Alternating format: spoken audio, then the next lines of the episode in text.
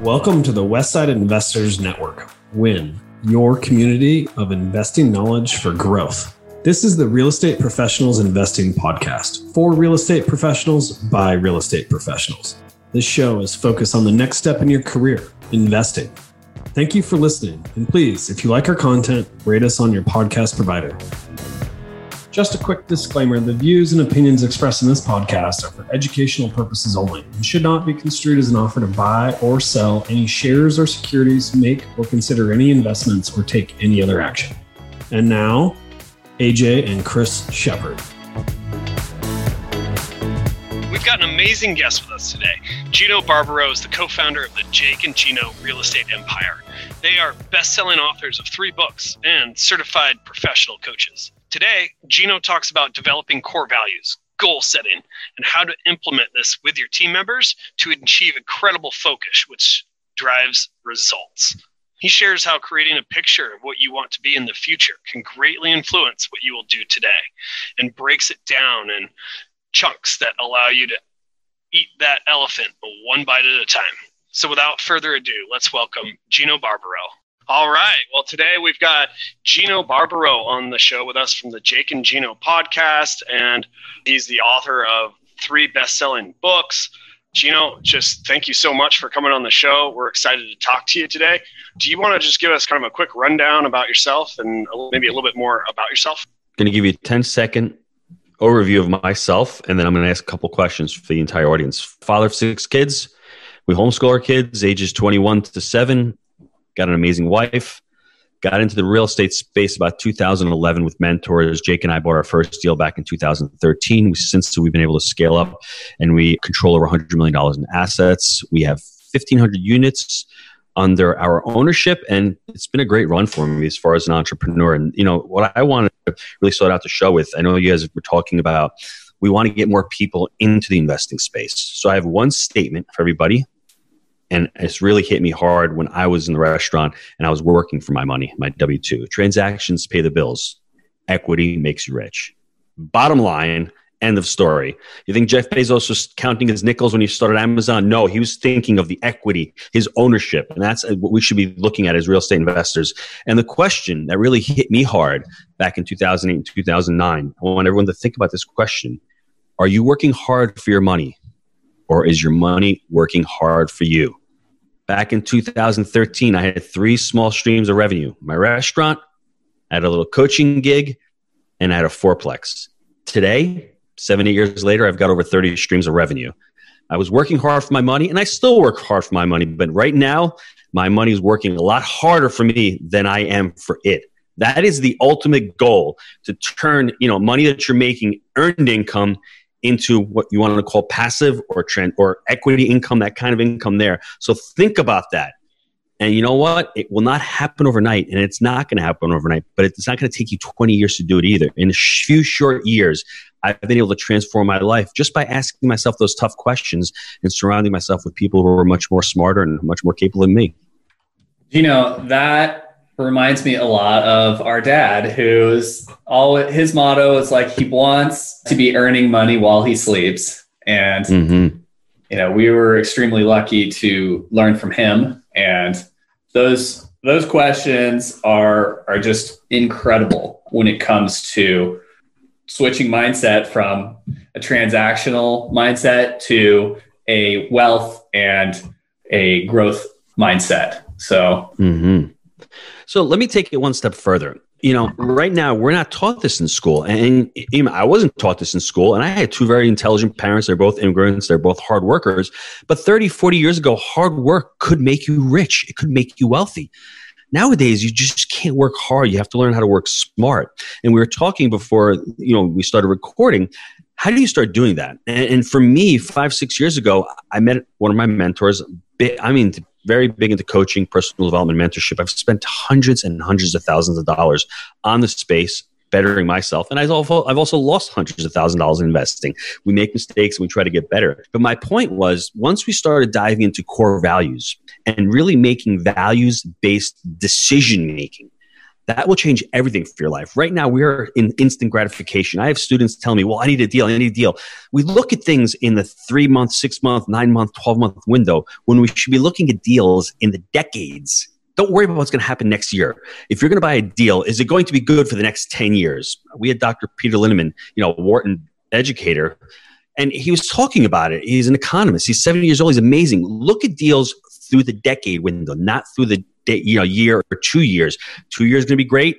Two years aren't going to be so great, and six years are going to be on average. We have this instant gratification. That's the problem. So, with values based decision making, we need to flush out what values we want to aspire to. We all have different values out there.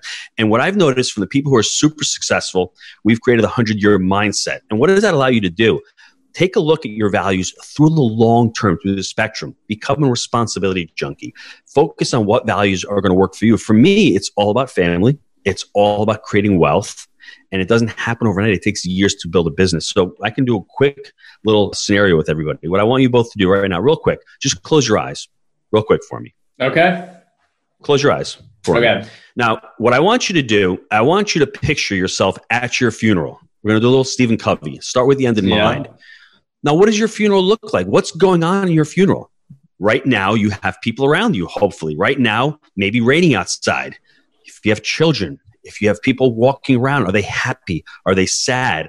Are they really, you know, there to promote what you've done for your entire life? Do you have anybody there?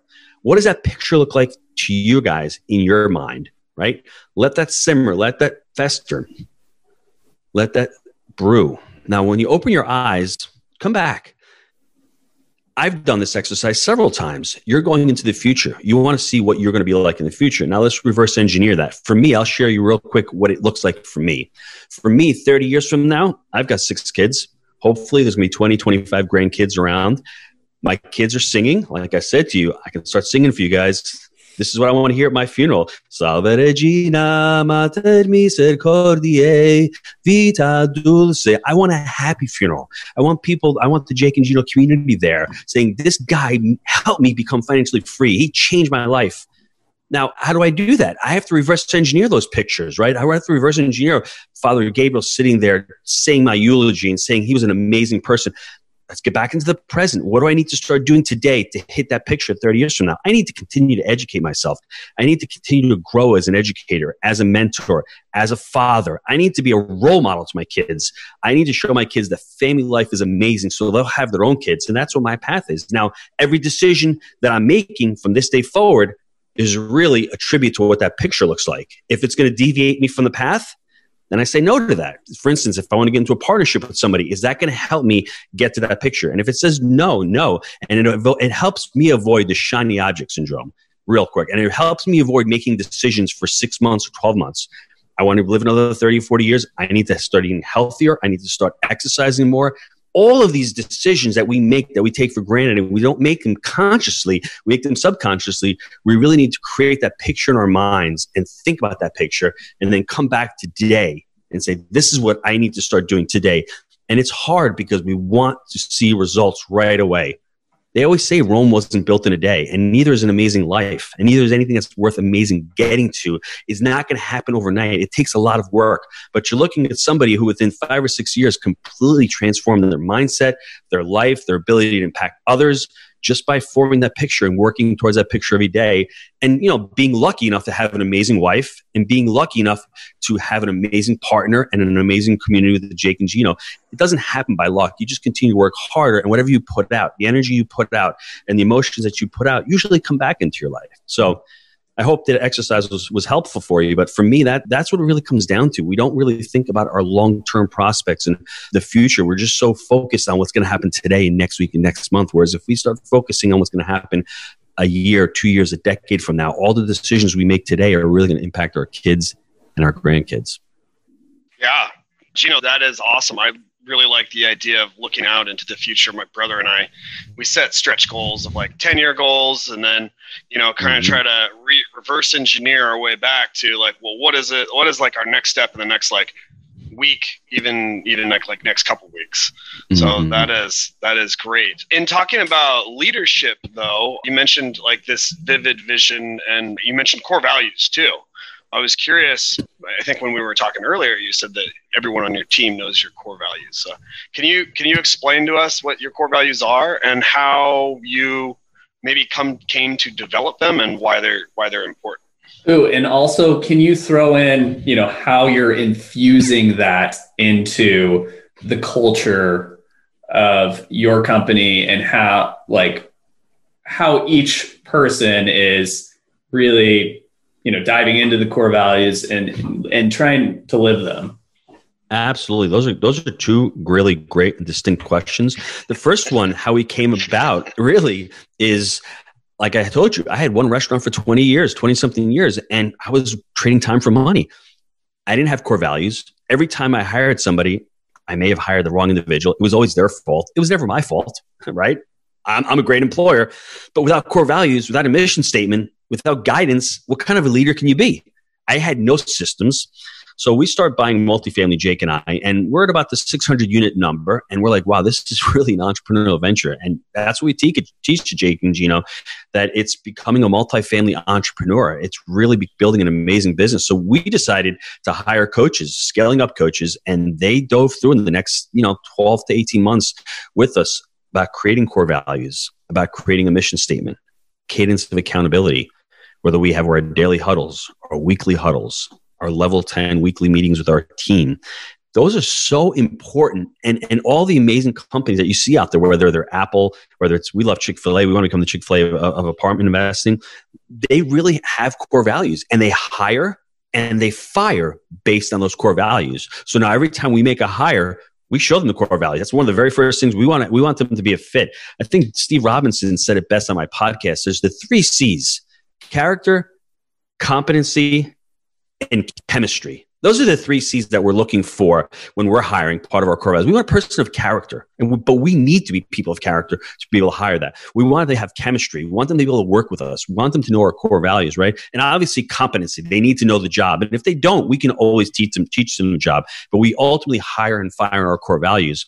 I was had the pleasure of podcasting Cameron Herold twice. On, on the second podcast we just did with him a few weeks ago, I read his book Vivid Vision, and I would tell everyone out there read the book Vivid Vision by Cameron It will allow you to write your own vivid vision. He goes down. It's a really, you know, business plan that takes a deep dive into what you're trying to accomplish in your business. For us, and now that I have it, I've shared it with the internal team. The team is all bought in. We're all going in the same direction.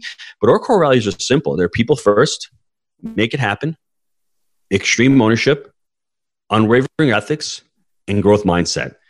I don't know if one is more important than the other, but I think ultimately, people first for us, it has to be one of the most important because we have so many different people within our organizations, whether they're Jake and Gino students, whether they're people who are renting our apartments, or the residents, or they're just simply investors who are investing in our deals. So we need to put people first. And myself as the leader, hey, I'll do anything that needs to get done. I'll pack books, I'll ship swag, I'll get on a coaching call at eight o'clock because we have to put people first. And if you're a leader and you're writing these core values down, you need to exemplify them and you need to live them. And that's how you show your team members, hey, you know what, yesterday was Labor Day. I worked yesterday, Labor Day, for a couple hours because I know it's going to be a really tough week this week. So me leading that and showing that I will make it happen and I have extreme ownership, that will show and it'll trick, trickle down to the rest of the team.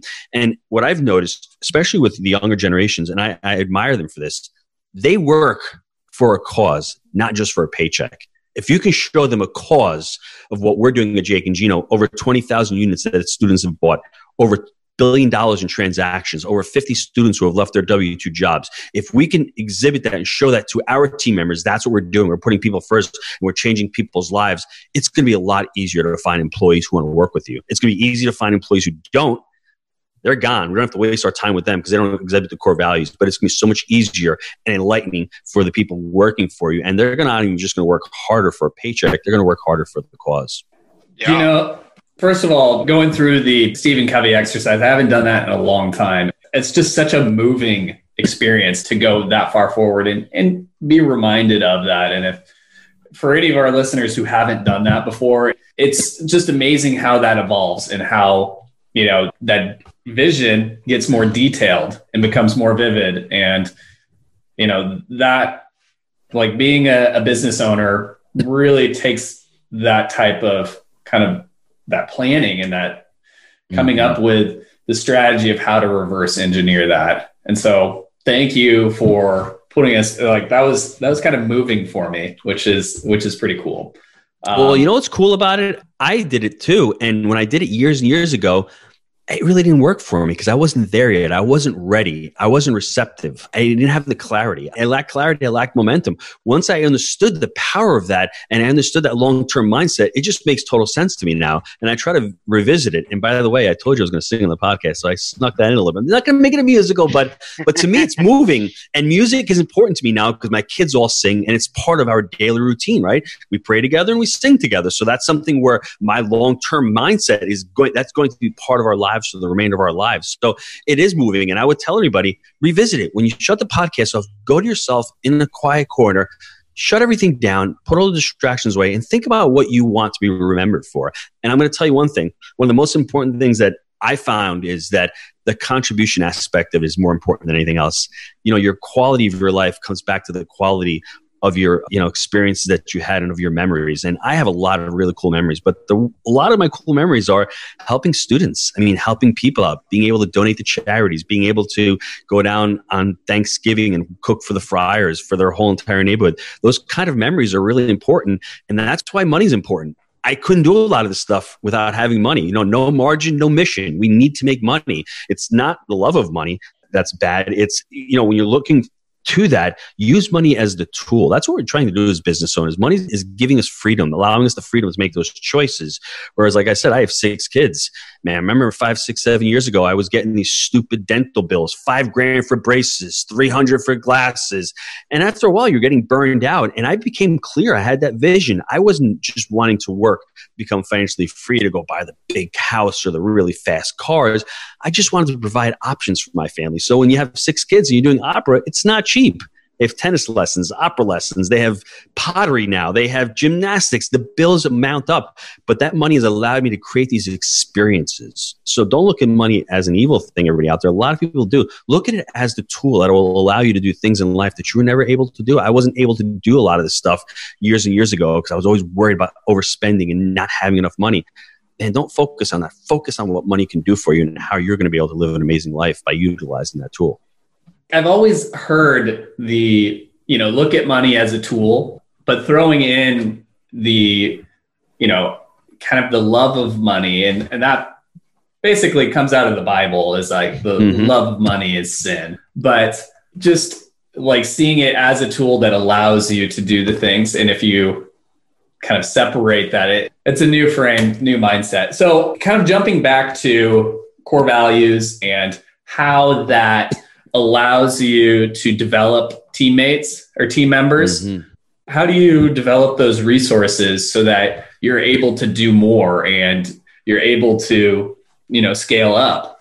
Well, to develop the resources is all about personal development. Because I'll give you, I'll give you a quick story. When Jake and I first started buying deals, and I was really in tune to this because I had done this most majority of my life. We're taught the I'm a mentality. I'm gonna do this, and I'm gonna do that and I'm going to go collect the rent and I'm going to cut the grass and I'm going to cut the trees down with the chainsaw. That works really well when you have 10 and 15 and 20 units. But once you start scaling up, you have to understand that you can't do everything. And it's okay if somebody does it 80% as good as you, because you can focus on things that are much more important.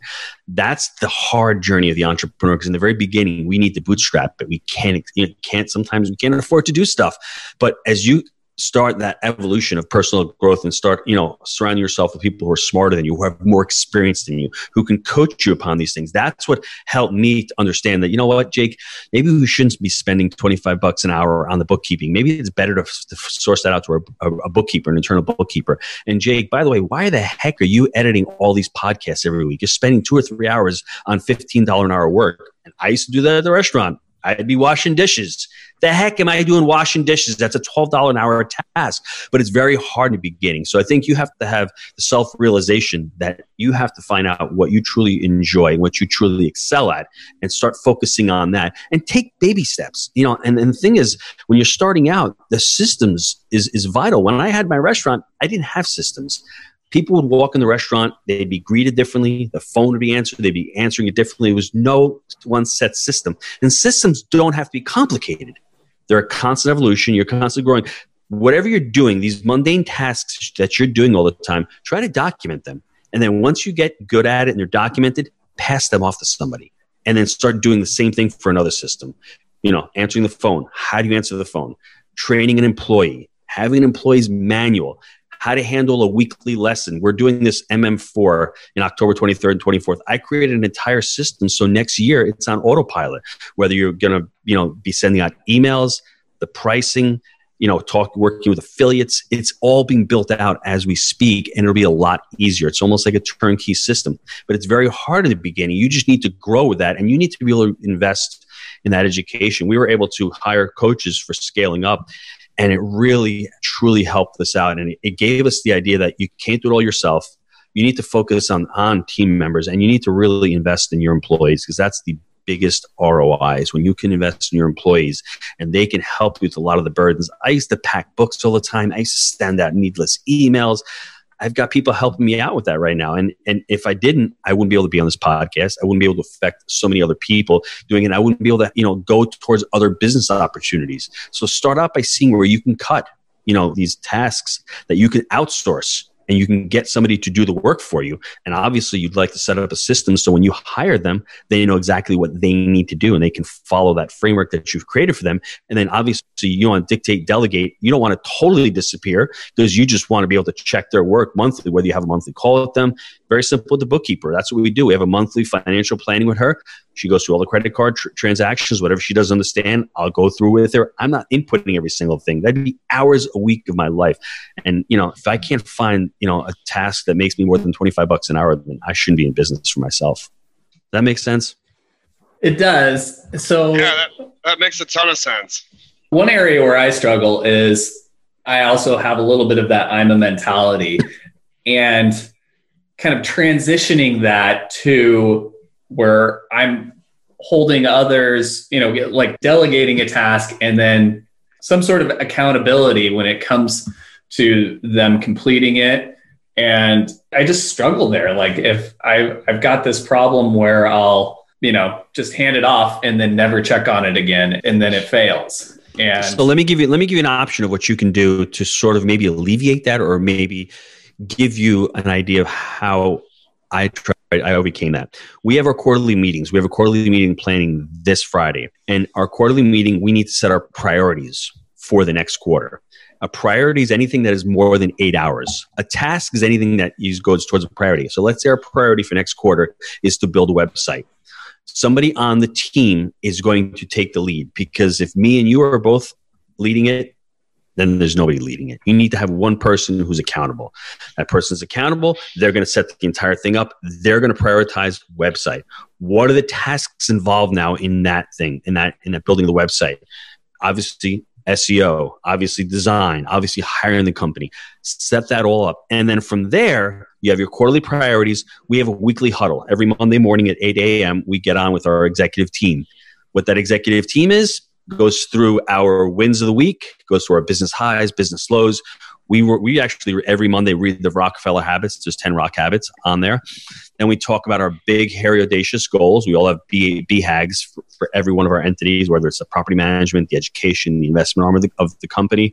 And then we go into our quarterly priorities. And if you can't measure it, then you can't manage it. Every week we discuss, oh, website yes, this week we checked off, we spoke to the SEO person. Next week I have a schedule. So you have to go through them. And how you do it is on a weekly call with the person. And then on there, we'll say, okay, Gino, website. Gino, what have you done with the website so far? So every week we're checking in. But you need to establish what the priority is first and then create what tasks need to be involved. And then you have a weekly huddle. And then on top of that, we have what we call from Traction a weekly level 10 meetings, where every week I'm on the call, whether it's with the sales team, whether it's with our operations manager, whether it's with our booking czar. Every week I have special calls with all these individuals going through what their quarterly priorities are, going through what their tasks are, and then, you know, Jake and I, and like you, we're all shotgunners. We have so many freaking ideas. If it's overwhelming to the team, we have some, what we call on our weekly level 10 sheet, our parking lot. That is a great idea, but not this quarter, next quarter. So for us, you really need to create that kind of structure and that kind of discipline. And you need to put somebody in charge. And if you don't put them in charge then there's nobody in charge. They need to get back to you. You need to have that constant communication with that. And once again you need to set what we call kpis key performance indicators. How are you going to do it? And you know what does done look like and obviously, it's great. By the end of the quarter, we have a lot of green in our sheet. Green means that the task is the priority has been completed, and that's what we're all ultimately trying to do. And it's one of those things where if you don't finish it in the quarter, but it's almost done, hey, move it to the next quarter. And I'll give you a quick example. When when COVID started back in March of last year, we didn't have a quarterly priority. We had kept pushing off for virtual leasing. Well, guess what? Everything else went off the docket, and virtual leasing became a quarterly priority in March, right then and there, because people couldn't get into, get, couldn't yeah. get into apartments, couldn't get into offices. So you need to be flexible at the same time and use great judgment, but you just need to know what those quarterly priorities are. What's going to move the needle the most in your organization? For us right now, it's marketing. All hands on deck with marketing for Jake and Gino. So know what you need to do in your organization and set up priorities based on, on those needs. Yeah, I love all that, Gino. That is awesome stuff. We definitely try to. We do our quarterly meetings and set priorities, but I like the idea of that parking lot. It's like we just like a list of where you know all these great ideas can go, mm-hmm. and you know the next quarterly meeting when you're looking for something to do, you can revisit that parking lot and be like, okay, what's going to move the needle the most? One of the things mm-hmm. that Chris and I do is we we attend some conferences here and there, and you you know get a bunch of ideas. It's like drinking from a fire hose a lot of times. Yes. one of the best ways to like differentiate ideas is like we number them from like one to ten on like the ease of implementation, and then again on one to ten on like how much money is it going to make us? And like mm-hmm. the easiest one to implement for the most amount of money is usually, you know, we try to pick those top three and really really move forward with those. So I like that. That's that's always yeah. It's just kind of a way to like, especially with my brother and I being partners, we don't necessarily always agree, but that's an easy way to measure it and like take an, an unbiased look at it. mm-hmm. That's a systematic approach. So, well, awesome. I think what my brother, another kind of like question my brother was getting at is, you know, you, you talked about like the follow up and, you know, the reporting on this, but what are some of the things that you do to set up the task or the process to be delegated. Like I think a lot of times you said earlier that like nobody can do it as good as us. Like we run into that all the time. Like we are super efficient. We get a ton of stuff done. We hand it off and then like it just doesn't happen the way we want it to happen. Do you have any like tricks of the trade or any any good suggestions? I know that one of the things I try to do is be very clear with the process, have it written down and easy to understand. But a lot of times, that's a it's a it's a difficult question because first of all, do you have the right butts in the right seats? I, I mean, sometimes maybe yeah. the employee. We hired an ops manager a year and a half ago, he wasn't the right fit for an ops manager, but he's amazing at our YouTube. He's amazing, amazing at the live event schedule. We just hired an executive assistant. She's a freaking rock star processor. She's great. She, I call her my bookings czar for my podcast. She does so many wonderful things. I think, first of all, you, you really maybe should do a DISC assessment or some type of assessment for all of your employees. Make sure they're in the right seats because if you have a great core value and culture fit, you don't want to lose an employee. You want to work to their strengths. I think that's the first thing. And I, I made a lot, we made a lot of mistakes on that as well. You hire and you fire by, by core values and culture. I think the other thing is you as the leader maybe need to jump in and work on that framework a little bit more and give them guidance on what needs to get done. And then obviously that, that next one is you need to be on weekly calls with them to see, to document the process of what's going on. You know, every week we're one of our quarterly priorities. I'm trying to think of one of the quarterly priorities this week. Well, okay, basically, we're writing a children's book. So our executive assistant's head of that, and the story, the, the, the story started about two months ago when, when the priority when the quarter started so what does that look like getting on weekly calls with the gentleman creating a storyboard creating characters then actually going into the graphics the story itself all of those every week there's a progression and we make sure that we're documenting every week and we can't just disappear. I need to be on a call with mackenzie discussing it on her l10 that process. And that's the thing i can't load her up with too many priorities because then she's going to be overwhelmed and she won't be able to accomplish anything. So hopefully you know the sales team has one or two priorities my executive assistant has one or two priorities my ops manager has one of two priorities, and then obviously I'm going to be one of having a couple of priorities. So it's really spread out. But having those weekly meetings and, and documenting their progress is crucial to this. We just can't say, okay, here you go. They need guidance. They need leadership. We're here to help. We're here to show them the vision. And why? Why would you say, you know, a kid's book? Why would we do that for Jake and Gino? I've got so many books. We've got four, five, six books out there. We resonate with families. I've got six children myself. I wanted to create a financial book for seven to ten year olds with dinosaurs and talking about you know creative caterpillar and responsible rhino and these characters that kids can really enjoy since we have so many families in the community buy this book for the kids and it's really a brand builder. So that's that will move the needle for us as far as continuing to create the brand for jake and gino. Part of my core value right? 30 years from now i want people to be able to continue to read my books and i want to really affect families and, and have more parents having more kids right? That's what one of my goals is to show how amazing family life is. And how do I do that? Well, let me start writing kids' books and let me start showing how easy it is to teach kids the value of money and the value of entrepreneurship and the value of our decisions, right? That's really important. So for me, that's how that priority became about. I have an amazing person on the team to help me out. I found somebody to help us write the book. You put all three of those together, get on weekly calls and you have to execute as the leader and you have to continue to show your vision. And she's she's totally bought in. She loves the idea. He does a great job writing the book because he's the one who's got the experience and i'm there making sure that everything gets pulled through. Does that answer your question I think so. And Gino, I want to say like the idea of a kid's book relating to finances is an incredible that's a wonder.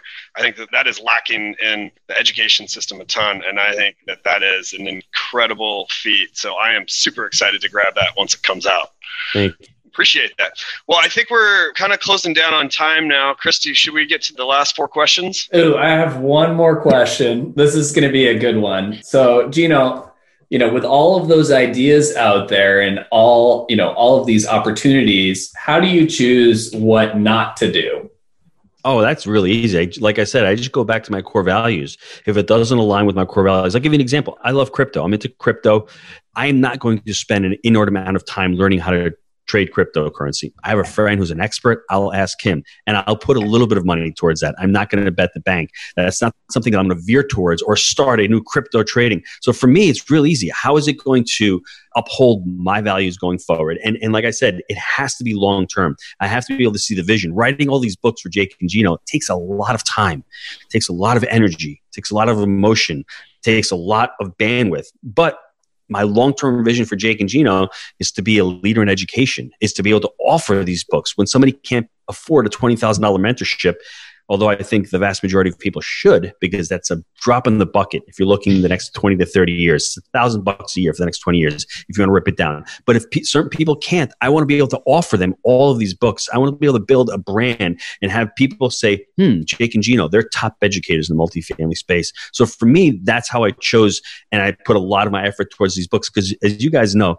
writing a book is not going to make you a lot of money. It's just not. It just lends to the credibility and it lends to the credence of the brand. So I think that's how I make decisions going forward. Just thinking about what I want to achieve, what I want, what my life wants to look like 30 years from now. And I've got, you know, a ton of different opportunities. I could have gone into the single family space or built to rent. I just didn't choose to do that because it didn't align with what I'm doing. I'm in the multifamily space. I'm a multifamily educator. I need to continue to get good at that.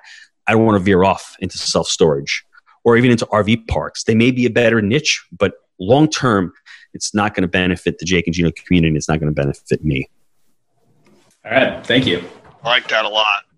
Yeah, appreciate that. All right. I'm going to start us off with the first question. What's one piece of advice you would give to your 25 year old self? Man, work for financial freedom. Try to do whatever you can to knock out that nut every every month and try to replace it. I'd probably buy a triplex or a quad, go live in one and rent out the other three, and then all of a sudden, when I'm financially free, I can figure out I've got all my bills paid. Now, what do I want to do? And just continue to learn how to become an amazing investor because we're not taught how to invest money. We're not taught how to invest in ourselves, and ultimately invest in personal development. It's all about the mindset. 80% psychological, 20% mechanical. Anybody can learn what a cap rate is. Anybody can learn what a cash on cash return is. Not many people can get over the mental hurdle of fear. If you can work on yourself and your personal development getting clarity and on your why, you're going to crush it in life. I love it. Yeah, especially, you know, through COVID, I think that there's going to be so many people coming out of out of COVID with that, you know, needing that, needing that type of mindset. There's going to be a boom when I personally believe. Okay, so next question: What was your first entrepreneurial endeavor? Wow, going all the way back for me. Whew, I'm trying to think the very first thing. Entrepreneurial. I started working in the kitchen with my dad when I was eight made two bucks a day, thought I was the richest guy on the planet. Then I started delivering newspapers around 10 years old, 11 years old. And I can't believe my parents actually let me get on a bike, deliver the neighborhood, go knock on strangers' doors asking for money at 10 years old. 50 bucks a week I was making back in 1980. It was a ton of money. But for me, I was just addicted to that dopamine where you're going out, you're doing work, you're getting paid. You're doing work and you're getting paid. I love that attraction to be able to bring the newspaper to somebody because back then we didn't have the internet. everyone relied on that newspaper. And I remember my mom coming home from the beach late in the summertime, like, Mom, I need to get home. I have to deliver my papers. So for me, that responsibility was one of those values that I just ingrained early on that commitment and consistency. When I commit to something, I need to be consistent. So that was dug into me early on as I want to call it entrepreneurial venture, but I said 50 bucks a week was a lot of money back then. And I loved, I loved that job. Awesome. Yeah. A lot of people start out with, you know, those, those type of jobs and that is a good start. All right. How has your formal and informal training shaped your journey?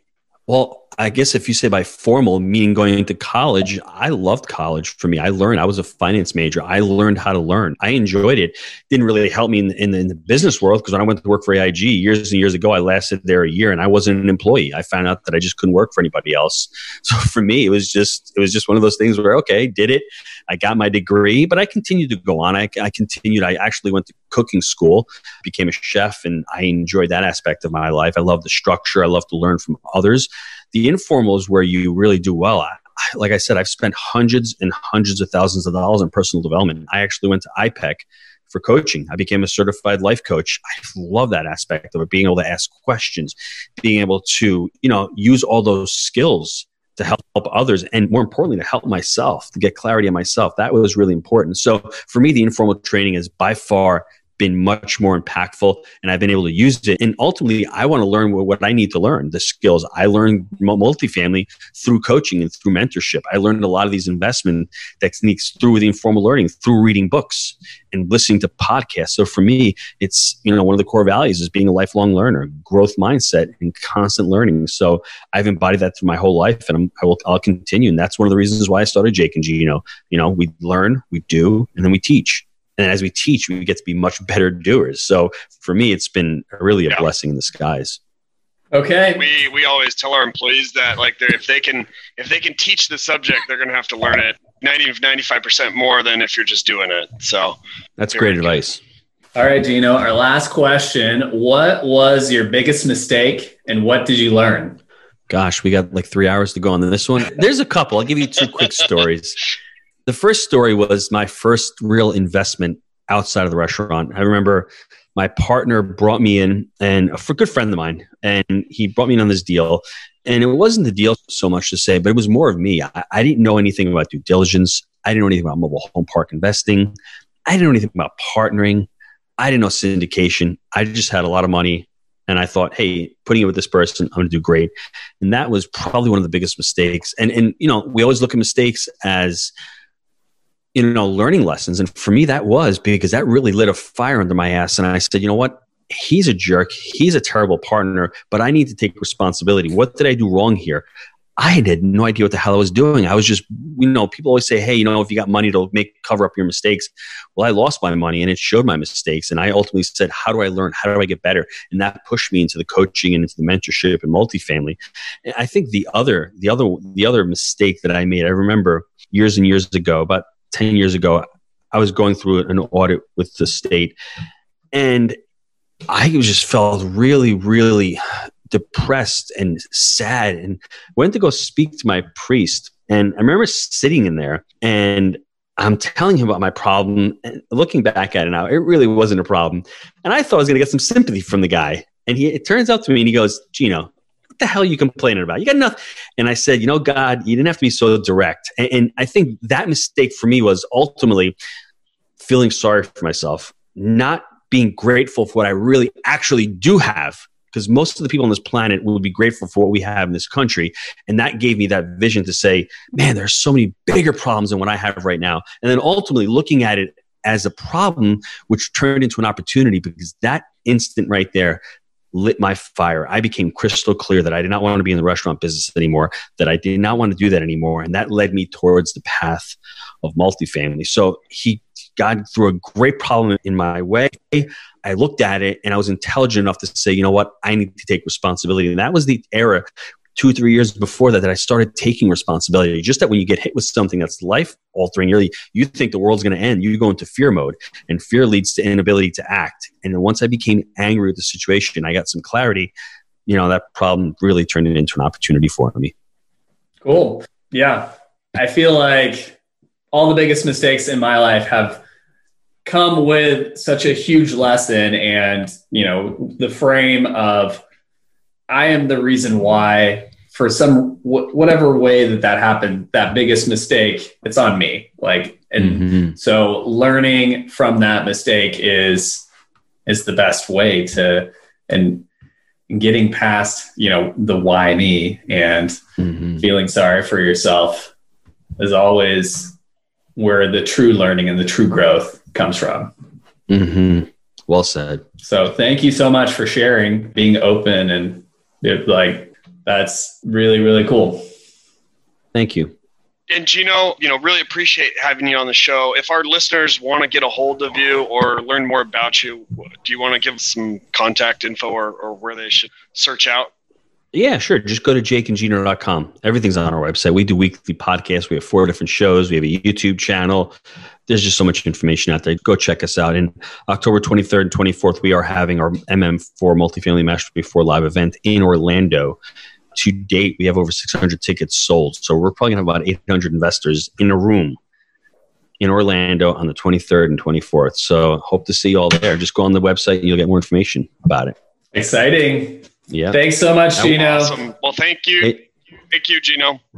AJ and Chris, thanks for having me on. And everybody out there, just do that that exercise that I shared with you, and that'll really put some clarity into your life. And you know, if we can all strive towards that picture, we're all going to make better decisions in life. Absolutely. All right. Thank you. Thanks, guys. Cheers. Thank you for listening to this episode of the Real Estate Professionals Investing Podcast on WIN, your community of investing knowledge for growth. We hope that this episode has increased your knowledge and added value to your path to freedom. If you would, please take a second to rate us so that we can get more great investors to interview. If you or someone that you know wants to be on, please visit westsideinvestors.com and fill out our form to be on the show. Thank you again and enjoy your day.